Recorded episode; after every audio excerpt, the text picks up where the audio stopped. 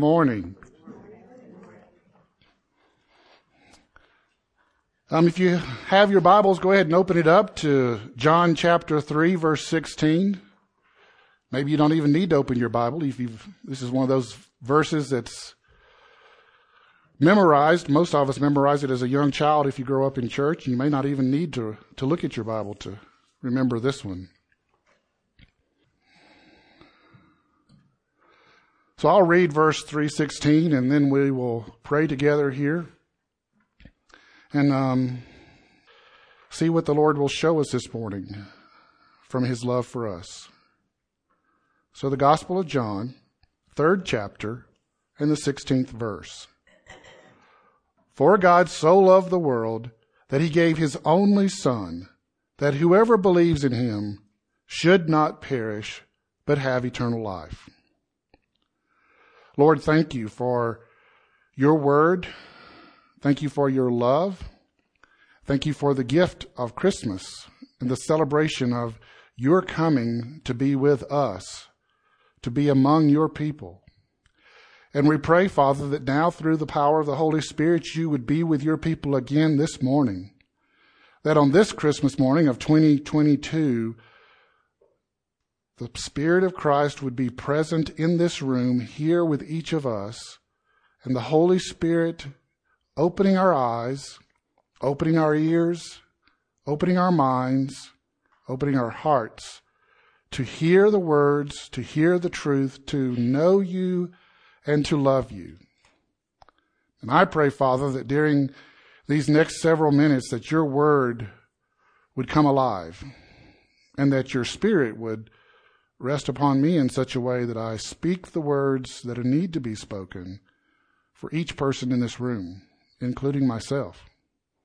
And we thank you for loving us this much.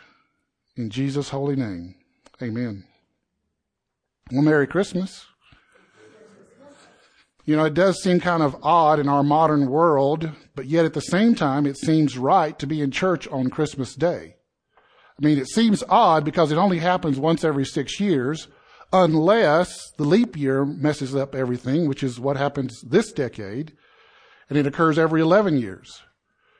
The next time we will gather together on a Christmas morning, Sunday morning for Christmas Day will be 2033.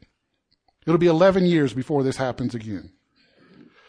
And so, because of all this, it just seems kind of odd, so unusual to be in church on a Christmas day but then it seems right because Christmas is about the gift of God to the world in his only son, Jesus Christ. And so as we look at this great gift he's given us, I'm, I'm going to keep our approach as simple as his gift. One verse, one simple idea, simply explained, I hope. And all we will do is look at three verbs in John 3:16. Loved, believe, have. The first one, loved. God so loved the world.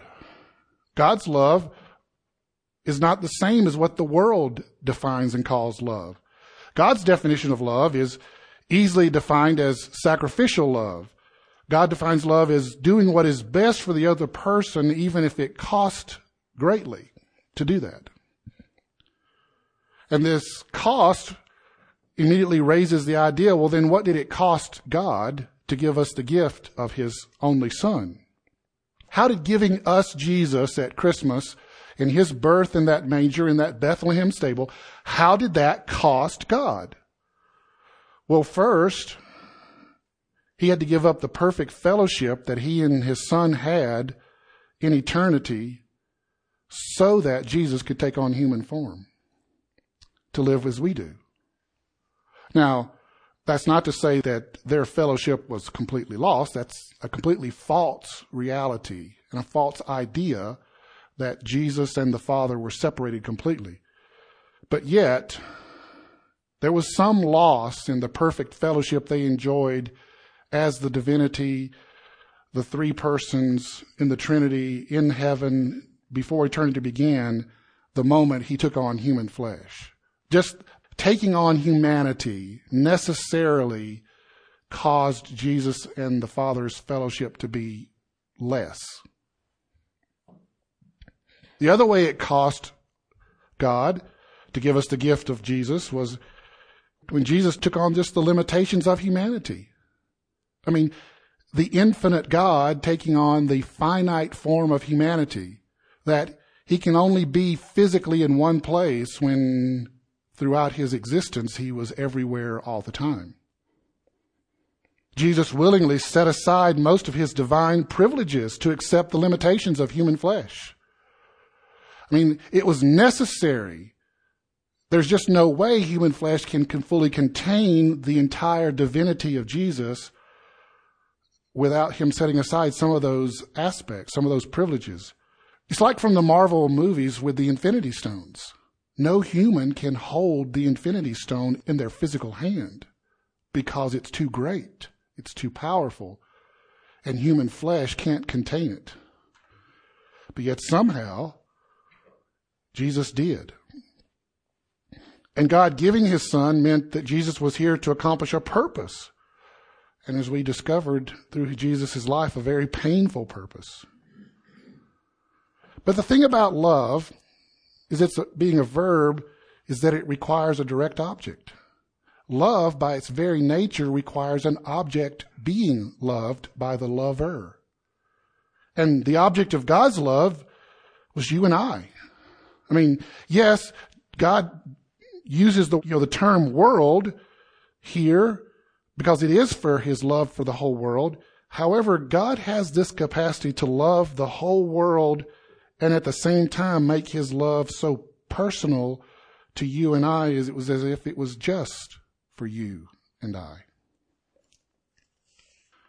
An amazing capacity for love does our Father in heaven have. Then there's the verb believe. While you and I are the objects of God's love, we still have to receive this love He's giving us for it to do us any good. I mean, we understand this. This is not that, it's really not that hard of a concept for any of us to grasp if you don't receive the gift that someone gives you on Christmas Day, it doesn't do you any good, right? I mean, you've got to physically take it and receive it for it to accomplish the goal of the gift. And this idea of believing, it's just such a simple act to receive God's gift of His only Son, Jesus Christ. You and I just simply have to believe that Jesus is God's only Son. Well, sort of. We have to believe that, but believing that alone isn't sufficient. Believing that Jesus is God's Son, we have to add to it the belief that Jesus died for our sins. Remember how I said giving his only son cost God? Well, here we start to grasp the reality of what it cost God, the immensity and gravity of this gift, that Jesus came with a purpose. We celebrate Christmas, the birth of Jesus, but we forget this child born to us was born with a purpose. Jesus was born to die. To be a gift to us that really matters, Jesus has to die the death he died on the cross, a brutal and harsh execution whose ultimate purpose was to save us from our sins. And look, sins are the consequences of our rebellion against God. Our failure to trust Him and just go do it our own way. And these words from Scripture have emphasized this reality of His love for us to take away our sins. Romans 5 8. But God shows His love for us in that while we were still sinners, Christ died for us. And then Ephesians 2 4 through 9. But God, being rich in mercy, because of the great love with which he loved us, even when we were dead in our trespasses, made us alive together with Christ. By grace you have been saved, and raised us up with him, and seated us with him in the heavenly places in Christ Jesus. So that, purpose, so that in the coming ages, we might show the immeasurable riches of his grace in kindness toward us in Christ Jesus. For by grace you have been saved through faith. And this is not your own doing, it is the gift of God, not a result of works, so that no one may boast. So we have to believe that Jesus is God's only Son. We have to believe that He died to save us from our sins. Like, okay, all right, but wait, there's one more. In addition to that he's God's only son and that he died to save us from our sins, we have to believe that God raised him from the dead. Believing in him is more than just that Jesus died for our sins. The fullness of believing in him is that he's God's only son who died for our sins and God raised him from the dead. In the end, if Jesus' death was the end of the story, then the story of Jesus is just nothing more than a tragic love story like Romeo and Juliet. He loved us, but he died. So what? Romeo loved Juliet and they both died. So what? In fact, if Jesus was just born and died, then he isn't all that special. If Jesus just lived a normal mortal life, like you and I, how do we know he was really God? If Jesus just lived and died, we are exactly like what the apostle Paul said about us in his letter to the Corinthian church. 1 Corinthians 15. And if Christ has not been raised, your faith is futile and you're still in your sins. Then those also who have fallen asleep in Christ have perished. If in Christ we have hope in this life only, we of all people most to be pitied. The witness of scripture though and those who were there is clear. Jesus Christ rose from the dead. On the third day, God raised him from the dead as proof Jesus was his only son. And he had accomplished his mission of saving us from our sins and by taking our place and substituting his life for ours. As Paul said to the church in Rome, in Romans chapter 10, 9 through 13, because if you confess with your mouth that Jesus is Lord and believe in your heart that God raised him from the dead, you will be saved. For with the heart one believes and is justified, and with the mouth one confesses and is saved. For the scripture says, everyone who believes in him will not be put to shame. For there is no distinction between Jew and Greek, for the same Lord is Lord of all, bestowing his riches on all who call on him. For everyone who calls on the name of the Lord will be saved. If you're looking for a formula of salvation, Paul gives it right here. With your heart, believe, then you are justified through that belief. And with your mouth, confess Jesus is Lord, and you are saved. That's the formulaic system, the formulaic belief. Believe in your heart, confess with your mouth. It's just that simple. It's just not that easy. Because I don't want to do that. I have my own things I want. My own pride gets in the way. I got to wait. I mean, wait, wait, wait, wait, but I don't want a Lord. I want to be Lord. I don't want a Lord. I want to be Lord. And I'm really, I'm, I mean, I didn't really do anything that bad. Did I? Yes, I did. I don't, it took a while, but I realized I needed saving. I needed redeeming. I'd really messed up. I mean, I really messed up. Some of you know how bad I messed up. I needed to be redeemed. I needed to be saved. And he did. Out of his great love for me, he saved me and redeemed me. And of course, just being in a state, moving from the state of eternal punishment for my errors into a state of eternal bliss by being made right with Him through the blood of Jesus, if that was all He did, it would be enough. One of the Passover traditions in the Jewish Hebrew faith is, is the song, It is Enough when talking about the Passover and all the events of the plagues. And if he had just brought them out of Egypt, that would be enough. If he had just given them a home of their own, as in the land of Israel, that would be enough. If he had just saved me from my sins, that would be enough.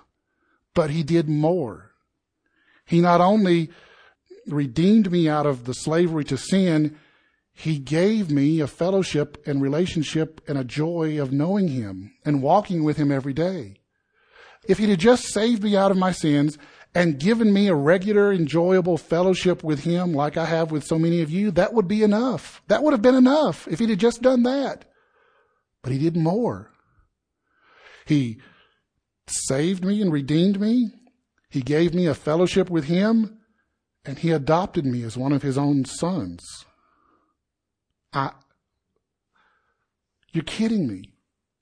You're kidding me. I, you're, the God of heaven and earth, the creator of all things and the sustainer of all things, is going to adopt me as one of his children.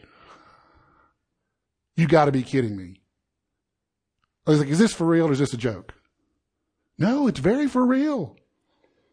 This is what it means to have eternal life. What is it that we receive as our gift when we have Him? The eternal life. We, we get what was lost in Eden the fellowship with Him. We, we get what our hearts most want. We receive reconciliation with our Heavenly Father. We, we get the promise of joy in this life through knowing Him. We become one of His children and in the next life, we have the fullness of perfection. Perfect bodies. Listen, even before needing cataract surgery, this body needed a lot of help.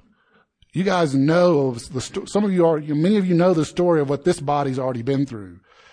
And the idea that I'll have a perfect body that doesn't creak, ache, pop, groan, crack, fall, all that sounds really sweet to me. And in addition to the perfect body, I get a perfect heart. A perfect heart that has all the good desires of the heart with none of the bad ones. Unfortunately, here in this world, I'm still stuck with this mixed heart that has good desires and bad desires. But in the next life, that'll all be gone and, and we become completely like Jesus. We fully enjoy being one of God's children. 1 John chapter 3 verse 1. See what kind of love the Father has given to us that we should be called children of God, and so we are. Then John chapter 1 verse 12 and 13 that we covered a few weeks ago, but to all who did receive him, who believed in his name, he gave the right to become children of God, who were born not of blood, nor of the will of man, nor of the will of the flesh, but of God.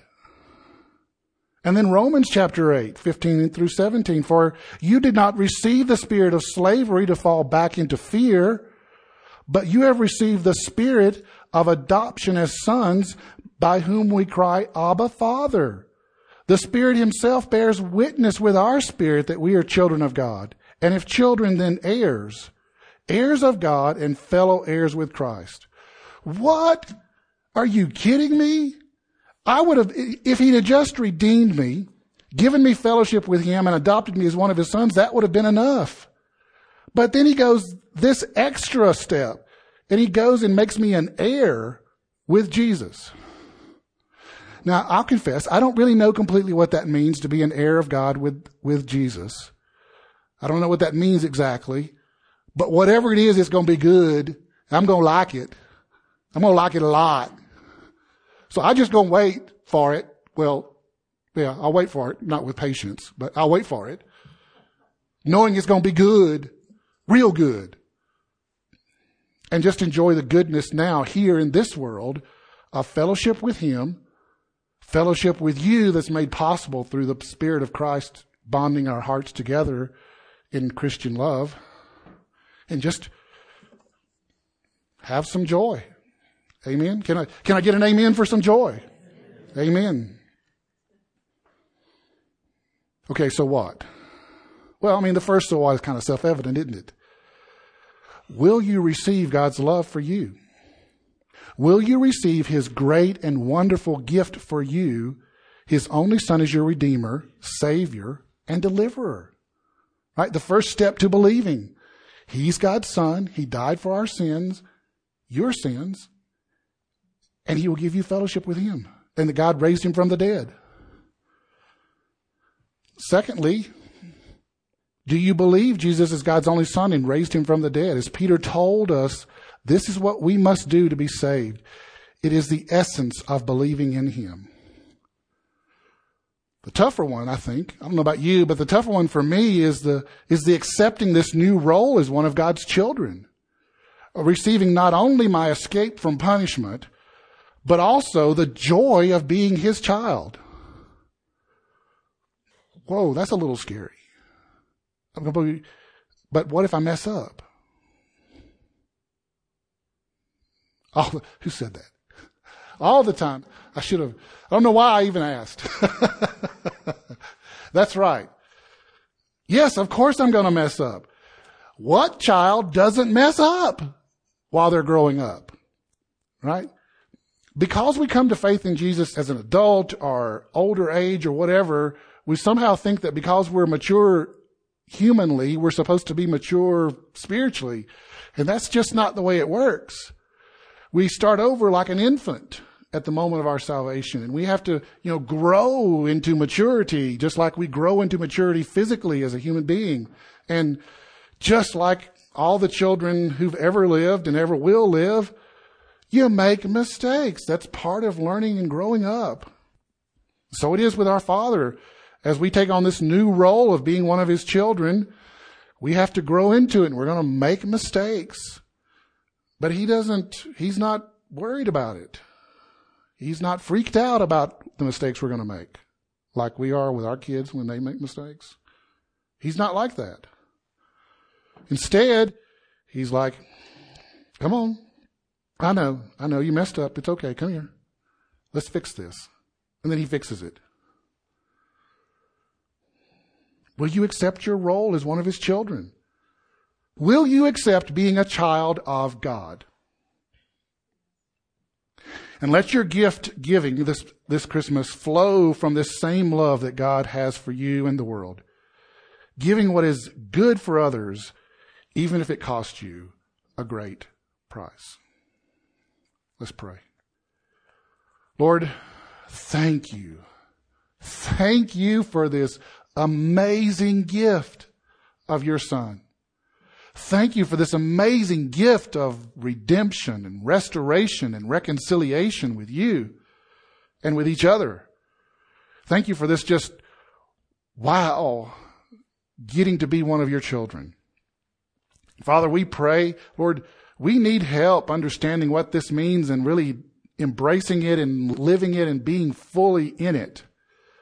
Help us, Father, to be fully present as one of your children every day. In Jesus' name, amen.